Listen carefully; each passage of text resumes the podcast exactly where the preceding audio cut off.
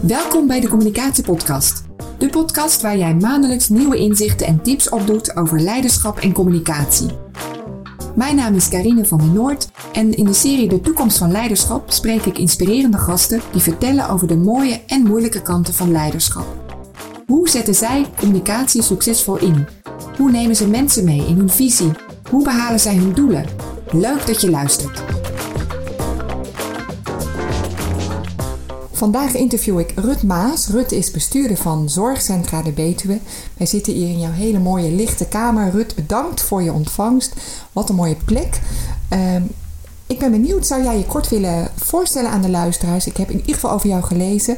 Je bent um, in je eentje de raad van bestuur uh, van deze uh, zorgorganisatie. Een organisatie met 12 uh, locaties over de hele Betuwe. ongeveer 800 medewerkers en 600 vrijwilligers. Um, en je bent Rijnlander van het jaar 2019. Nou, daar gaan we straks uitgebreid over hebben. Maar in je eentje raad van bestuur, kan je dat toelichten? Want daar zit een verhaal achter, hè? Nou, op zich op een eentje raad van bestuur is niet zo heel bijzonder hoor. Want er zijn wel meer organisaties, ook van deze omvang, die een eenhoofdige raad van bestuur hebben. Ja, ja. Wat bij ons wel bijzonder is, is dat wij buiten één bestuurder nog maar twee directeuren hebben. Ja. En dat zijn dan ook alle mensen die een leidinggevende rol hebben. Oké. Okay. Oké. Okay. En zelfs daar kan je nog een beetje op nuanceren. Want ik doe natuurlijk niks aan het leiding geven. Want ik zou dan leiding moeten geven aan die twee directeuren. Nou, daar nee. begin ik natuurlijk nee, niet aan. Nee, nee, nee.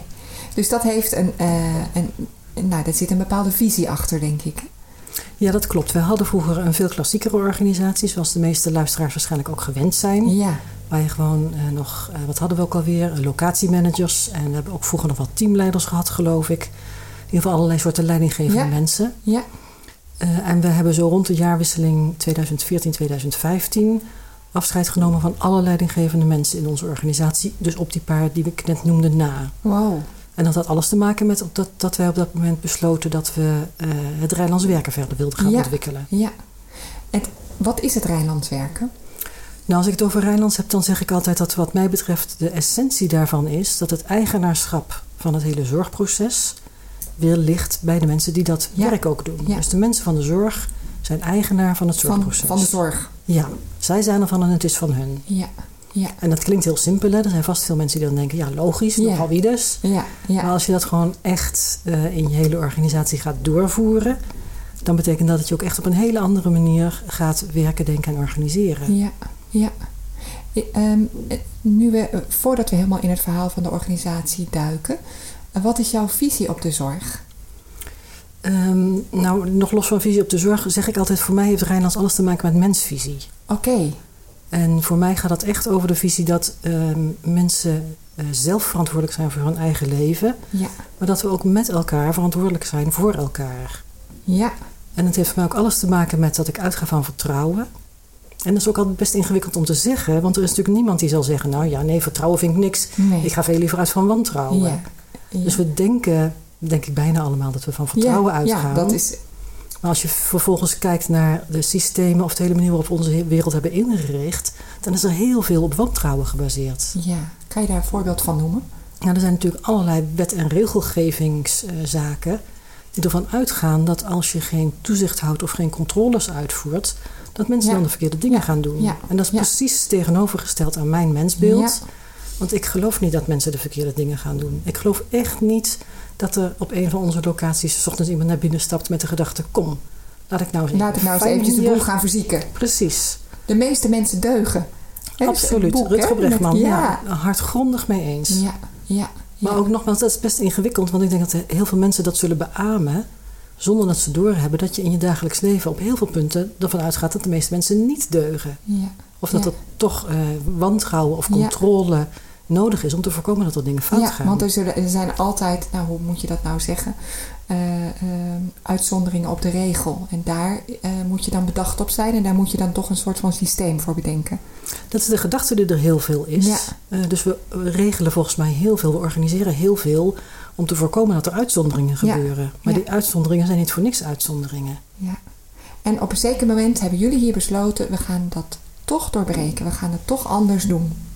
Ja, of in ieder geval hebben we gezegd, laten we eens op weg gaan om dat te proberen. Ja. Want we wisten zelf natuurlijk ook niet zo goed wat dat dan betekent. Nee, en nee. wat het allemaal gaat inhouden. Ja. Dus dat was toch een hele zoektocht. Ja. En wat maakte nou dat je op weg ging? Was er een aanleiding voor? Ja, los van dat het wel heel erg past bij mijn mensbeeld en ook bij hoe ik opgevoed en opgegroeid ben hoor. Dus het past wel heel erg bij mij. Ja. Uh, maar er was wel degelijk inderdaad een rechtstreekse aanleiding. Namelijk dat wij uh, in maart 2013 onder verscherpt toezicht van de uh, inspectie gesteld Oké. werden. En dan ontstaat er dus iets bijzonders in een organisatie, want dan moet je een plan van aanpak gaan maken om alle tekortkomingen die de inspectie constateert weer op te lossen. Ja, ja. En ik gebruik dan graag het voorbeeld van het tegeltje. Uh, een van de tekortkomingen die de inspectie had geconstateerd was dat er op een van onze toiletten een tegel was met een barster in. Oh. En dan kan je bagatelliseren, dat doe ik niet. Dat doe ik Nee. be- bewust en beslist niet. Want het is terecht dat ze dat als tekortkoming zien. Want daar kan viezigheid in blijven ja, zitten op een ja, toilet. mensen kunnen zich eraan bezeren. Nou ja, vooral viezigheid. Hè. Het, was, het ging over eh, toezicht op het gebied van hygiëne en Ja. infectiebes- eh, woord, ja. Ehm, en we werken natuurlijk met kwetsbare ouderen. Dus dan is het risico dat er iets fout gaat veel groter dan bij jou of bij mij Ja. thuis. Ja, ja. Dus dat was op zich terecht. Ehm, alleen krijg je vervolgens dus dat je die tekortkoming moet opheffen met een verbetermaatregel. Ja, Nou, dat lijkt niet zo ingewikkeld. Tegel vervangen, hè? klaar. ja. Alleen, als er op één toilet één tegel kapot is, hoe weet je dan hoe het op die andere toiletten zit? Nou, dat kunnen we ook nog oplossen. Dan gaan we dus alle toiletten op alle locaties controleren, precies. Maar wel de tegeltjes dan vooral. Precies. En dat is natuurlijk een rotklus. Maar Oh. als je dan onder het verschrift toezicht uit wil, ga je dat als de wiede weer gaat doen. Ja, tuurlijk. Dan is de, de tekortkoming opgelost. Ja, maar dan ja. wordt die echt interessant. Want vervolgens wil de inspectie natuurlijk dat je die verbetermaatregel borgt. En al die tijd ben je bezig met dat negatieve, hè? Met wat er niet klopt. Ja. Maar ik vond hem nog het meest spannend worden toen het ging over die borging. Oké. Want het, dat je inderdaad van dat wat niet klopt, dat je dat moet opheffen. Ja. Dat heeft ook Dat nog wel goed intrinsieke zijn. logica. Ja, hè, ja, want je wilt geen, verkeer, geen verkeerde Nee. dingen. Nee. Maar dat borgen, eh, hoe ga je nou borgen dat je niet op enig moment weer een scheurende tegel hebt? Ja. Nou, dat ligt voor de hand en dan moet je dus één keer per zoveel tijd gaan controleren. Maar één keer per hoeveel tijd dan? Weet je, één keer per jaar, dat snappen we al snel, dat is niet genoeg. Nee. Dus als je daar een beetje over doordenkt, kom je al gauw op een paar keer per jaar. Ja. Laten we zeggen zes keer per jaar. Want dan kan er maximaal twee maanden een scheur in een tegel zitten. Alleen zes keer per jaar, al die tegels, al die toiletten. En dan hebben we het alleen nog maar over tegels van toiletten. We hebben ook nog Ja, badkamers, we oh. hebben nog van alles en nog wat. Dus daar begint toch gevoelsmatig iets te schuren. hè? Dat je denkt, we kunnen toch onmogelijk voortdurend hier mensen in die organisatie laten rondlopen. Die, gewoon nog wat aan het controleren zijn. Ja. En dat bracht bij mij dus heel erg denken in beweging. Namelijk het denken, controle is geen borging.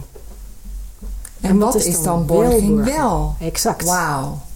Volgens mij zit het erin, stel je voor je zit op die wc en je zit een scheur in die tegel. Ja. De Ja. echte borging is natuurlijk dat je dan denkt, hé hey, verhip, dat is niet Ja. oké, daar moet ik iets mee. Wat je thuis doet. Exact. En je kijkt rond en je denkt, oké, ik moet even weer wat schilderen. schilderen hè? En waarom doe je dat thuis wel? Omdat je thuis, het zij letterlijk, het zij figuurlijk, eigenaar bent Ja. Ja, van van, je huis. huis. en van je inrichting Precies. en van je spulletjes. Ja, en ook als je het huis huurt, voel je je natuurlijk toch eigenaar van die wc. Ja. Ja. Als daar iets stuk is, dan wil je dat het gerepareerd wordt. Ja. Nou, en dat roept dan dus de vraag op van waarom doe je dat thuis wel?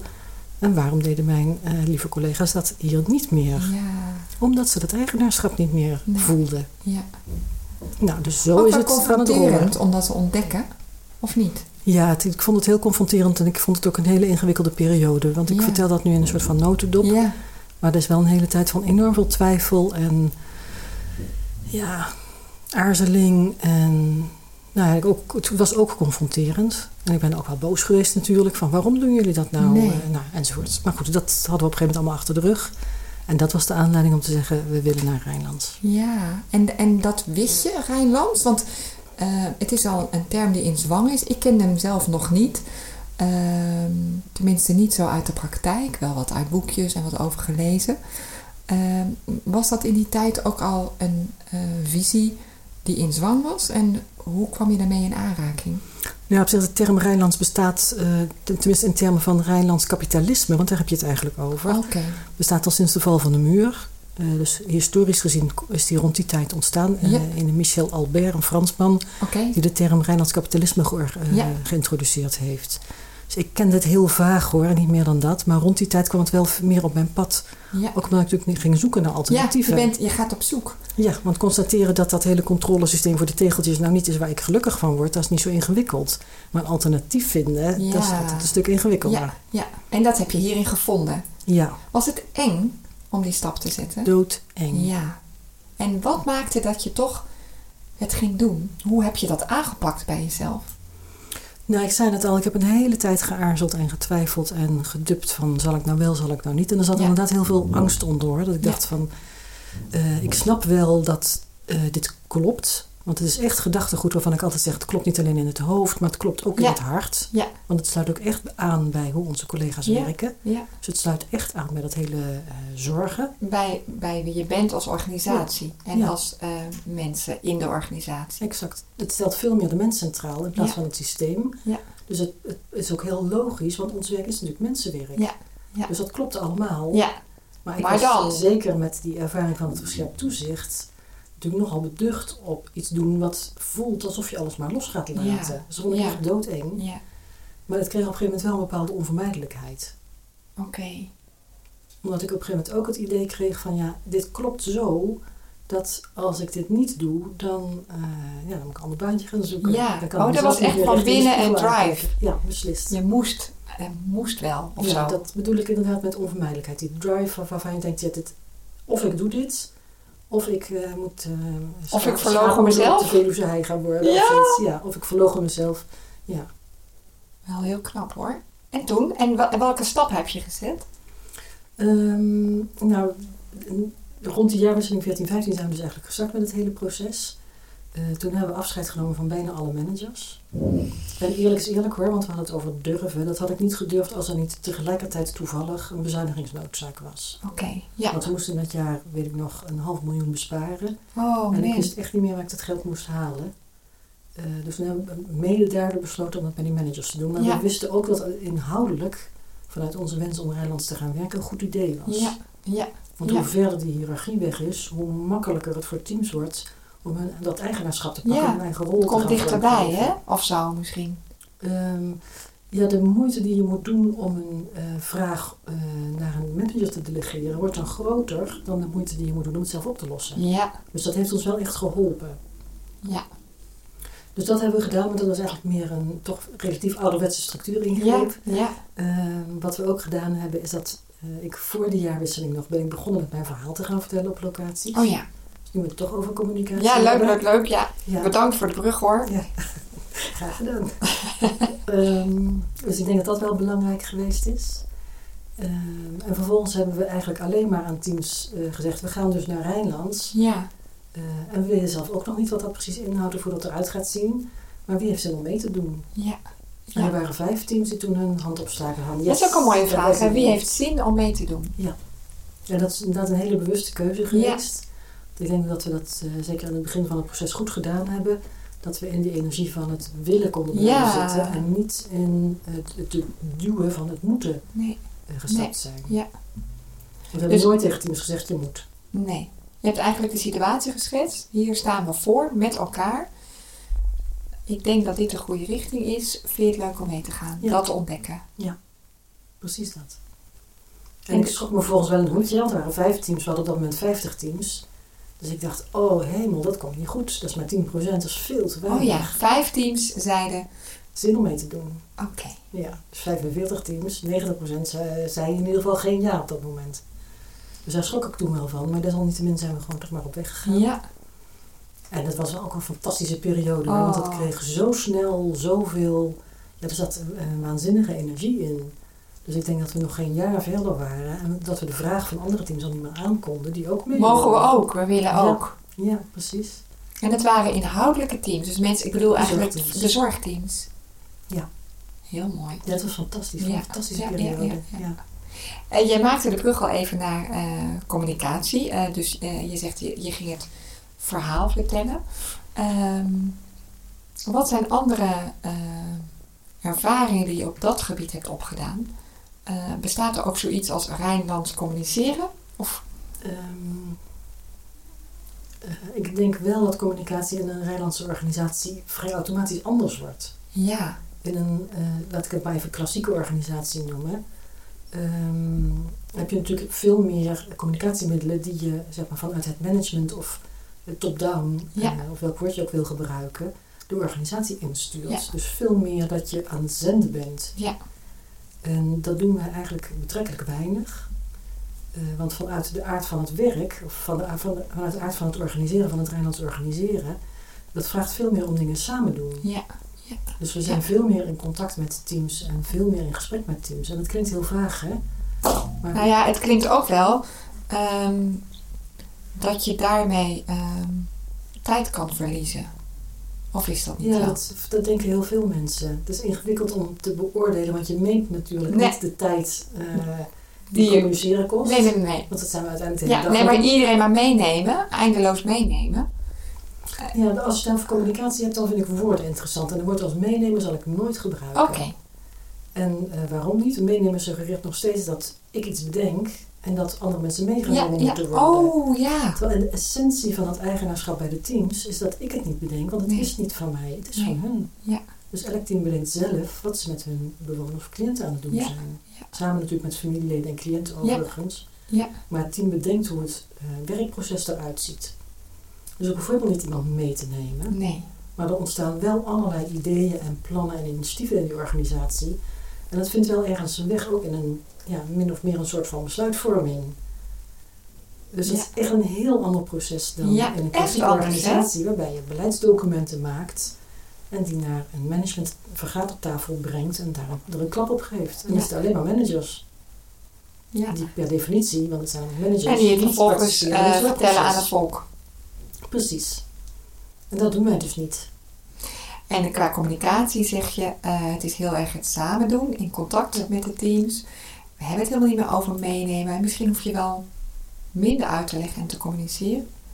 Of, Ehm, het is vooral anders. Ja. Ik vind het heel moeilijk om Ja, te zeggen te meer of pakken. minder is. Nee, want nee. je meet natuurlijk, hoe meet je dat? Ja. Ehm, maar wat wij bijvoorbeeld doen concreet hè, eh, is een organisatieoverleg.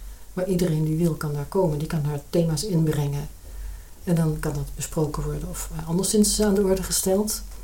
En dat mag iedereen doen. Maakt niet uit wie eh, je bent in die organisatie. Als jij iets belangrijk vindt voor de hele organisatie, dan kan dat daar te berde gebracht worden. ja, ja, Dus er is ook per locatie een locatieoverleg waar veel wordt afgestemd. Want je bent weliswaar een zelfstandig team, maar je maakt natuurlijk wel gebruik van met elkaar van die locatie. Dus je hebt een heleboel gedeelde belangen. ja, Ehm, maar bijvoorbeeld ook als dat kleine managementteamtje wat we dus nog hebben, de twee directeuren en ik. Eh, wij spreken alle teams eh, in principe twee keer per jaar. Gewoon om te kijken hoe gaat het met je. ja. Waar zijn jullie mee bezig? Wat loopt er goed? Waar loop je tegenaan? Waar heb je last van? En vaak weet je bijvoorbeeld wel dat er iemand in een team is weggegaan. Nou, dat geeft natuurlijk een heleboel commotie. ja. Eh, nou, dat soort zaken bespreek je dan. Ja.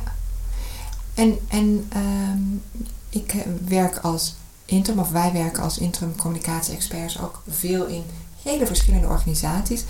En sommige organisaties zit die flow en er zijn mensen gewoon aan het werk. En andere organisaties, daarvan zeggen ze, oh ja, zeggen we wel eens tegen elkaar, oh, dat is echt een vergadercultuur. Dan ben je op de dinsdag zit je helemaal vol en op de Ja. donderdag zit je helemaal vol. Ehm, hoe is die cultuur hier? Nou ja, wij vergaderen dus bijna niet meer. En er zijn wel overleggen. Maar dat zijn bijna altijd tijdelijke groepen die rond een bepaald thema met elkaar dingen overleggen. Ja. En er zijn nog wel wat commissies Ja. eh, die met elkaar dingen afstemmen. Maar echt het vergaderen zoals je dat kent met een, een pak vergaderstukken Nee, met precies. een agenda. en- Inlezen, afspreken, actiepunten. Allemaal niet. Nee, we hebben nog vergadering met de ondernemingsraad en de centrale cliëntenraad. We hebben nog een vergadering met de raad van toezicht. Maar al die andere managementvergaderingen, die zijn allemaal weg. Ja. En dat is fijn. Ja, Tenzij je is... vergaderingen, vergaderen houdt. Er zijn natuurlijk ook mensen die dat heel fijn vinden. Maar ik merk wel dat het ook voor mij als bestuurder zo ontzettend veel fijner en bevredigender is om veel meer met dat zorgproces bezig te Ja, zijn. Ja, Want daar zijn we tenslotte Ja. van. Daarvoor zijn wij op aarde. ja. Ik ben benieuwd, wat heeft het jullie gebracht? Eh, je bent gestart vanuit de situatie dat je onder verscherpt toezicht stond.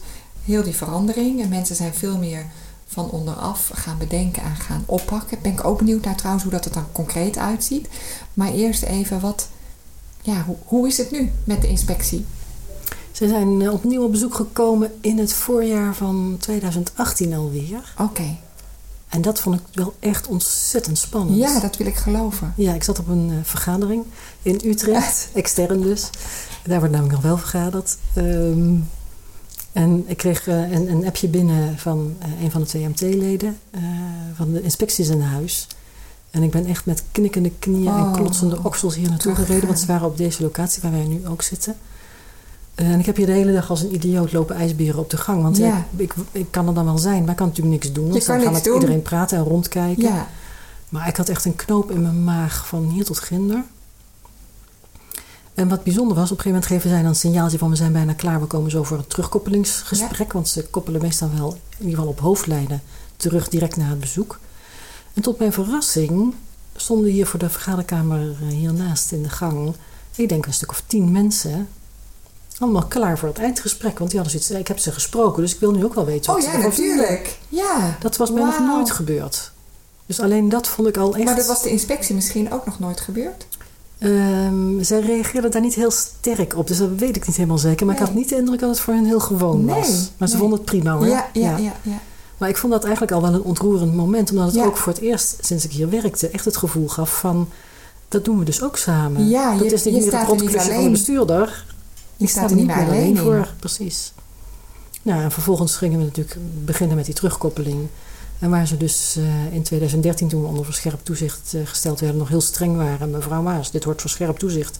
Gingen ze nu ze- eh, zitten en zeiden ze: Mevrouw Maas, u mag trots zijn op een organisatie waar het zo netjes en schoon is. Oh. Met een open en lerende cultuur, waar zoveel persoonsgerichte aandacht voor cliënten is, waar het management toegankelijk en bereikbaar is, waar wij overal warm welkom geheten zijn, enzovoort, enzovoort. Wauw. Dus je bent Dit geslaagd voor het examen haast. Nou, het was heel, ik vond het heel bijzonder omdat het eigenlijk eh, de bevestiging was van wat Ja. ik zelf Ja. voel. Als ik nu op een locatie binnenkom, voel ik natuurlijk ook dat het anders is dan vroeger. ja, Maar eh, ik probeer natuurlijk ook wel om heel scherp te blijven op mezelf. ja, Want ik kan het wel voelen, maar ik wil dat natuurlijk ook graag voelen. ja, ja, En als dan toch een externe instantie als de inspectie dat bevestigt, nou, dat deed mij wel wat. ja. Dat is ook heel grappig, want ik, heb- we hebben hier nooit alcohol. Maar toevallig, ik weet ook niet meer waarom, eh, had ik die dag een fles champagne hier in de koelkast staan. Is daarvoor in die 12,5 jaar nooit gebeurd en daarna ook niet meer. Nee, maar die moest Maar die dag toevallig wel, die hebben we Wauw, ontkurkt. Ja. fantastisch. Het was Ja. een geweldig moment. Ja. Ja. Oh, maar ook wat je zegt, het was een gedeelde verantwoordelijkheid. Ook zo'n inspectiebezoek. Dat was voor mij En ook dat- echt, dat- echt ontroerend. Dat wil ik geloven. Je, bent, je bent niet meer zo eenzaam aan de top eigenlijk. Omdat je het gedeeld hebt. Ja, en daar moeten we het natuurlijk niet voor doen. Hè? Want als je niet eenzaam aan de top wil zijn, dan moet je ook geen bestuurder willen worden. Nee. Dat hoort namelijk voor een deel gewoon bij Ja. het baantje. Ja. En daarom verdient het ook leuk, laten we eerlijk zijn. Ehm, maar ik, ik vond het wel ontroerend in dat gevoel van eh, er samen voor staan. En dat het eh, ge- gedeeld, weet je, we delen de mooie dingen. Maar stel dat ze gezegd hadden dat het allemaal niet op, op orde was volgens hun, Ja, dan delen we dat ook. ja, ja. Ik vond het echt heel fijn. heel Ja. bijzonder. Ja, het was voor mij echt een, een, een bijzonder moment in mijn loopbaan. Nou, dat wil ik geloven. Ja. Ehm, wat zou er eventueel... ehm, wat zouden eventueel risico's kunnen zijn op het moment dat je zegt als leider of bestuurder of manager, ik wil dit ook gaan doorvoeren. Ehm, waar moet je dan op bedacht zijn? Want ik kan me ook voorstellen, ik, ik stel ook meteen maar de vraag achter de vraag. ik heb Kom dit door. vanochtend, ja, ik kan wel heel mooi open zeggen. Ik heb dit vanochtend, dit interview, kort gedeeld, nog anoniem op mijn Instagram-account. Ehm, en toen had ik de poll uitgezet, ehm, een organisatie zonder managers, ja of nee? Mhm. Ik kreeg hele leuke reacties. Bijna iedereen zei ja. Eh, eh, veel ondernemers zeiden ja, veel managers zeiden nee, ook leuk. Ehm, maar er was ook iemand die reageerde. Dus ik ben ontzettend benieuwd, zegt ze. Want ik kom bij een organisatie vandaan. Daar hadden we eh, zelfsturende teams of zelforganiserende teams. Daar is verschil in, hè? Moeten we zo misschien Ja, nog even vragen. maar net welk woord je hanteert. Oh, nou ja, in ieder geval, zij kwam uit zo'n type organisatie. En ze zei, bij ons was het min of meer mislukt. Zijn ook mensen weggegaan. Ehm, dus ze zegt, ik ben heel erg benieuwd naar de positieve ervaring. Dus dat kan blijkbaar. Het kan ook misgaan. En hoe, eh, hoe zou dat komen? Nou ja, zij was benieuwd naar de positieve ervaring. Dus die, die handschoen pak ik dan Ja, toch ja, ja, op als ik zo vrij mag zijn. Want dat is dus niet alleen de inspectie. Maar we zien ook dat sindsdien ons ziekteverzuim standaard ongeveer 2% onder het landelijk benchmarkgemiddelde is. Ja, We houden meer geld over dan ooit tevoren. Gelukkig doen we geen tevredenheidsmetingen meer. Maar ik durf mijn linker en rechterhand voor in het vuur te steken. Dat zowel cliënten als medewerkers over het algemeen veel blijer zijn. ja, Maar het is wel, je moet hier niet aan beginnen als je het doet om die resultaten te behalen. ja, Vandaar ook dat ik het fijn vind met jou het interview te mogen beginnen over mensvisie. ja, Want het, het zit voor mij ook echt in mij verankerd. Het is ook mijn, ehm, mijn erfenis van mijn vader.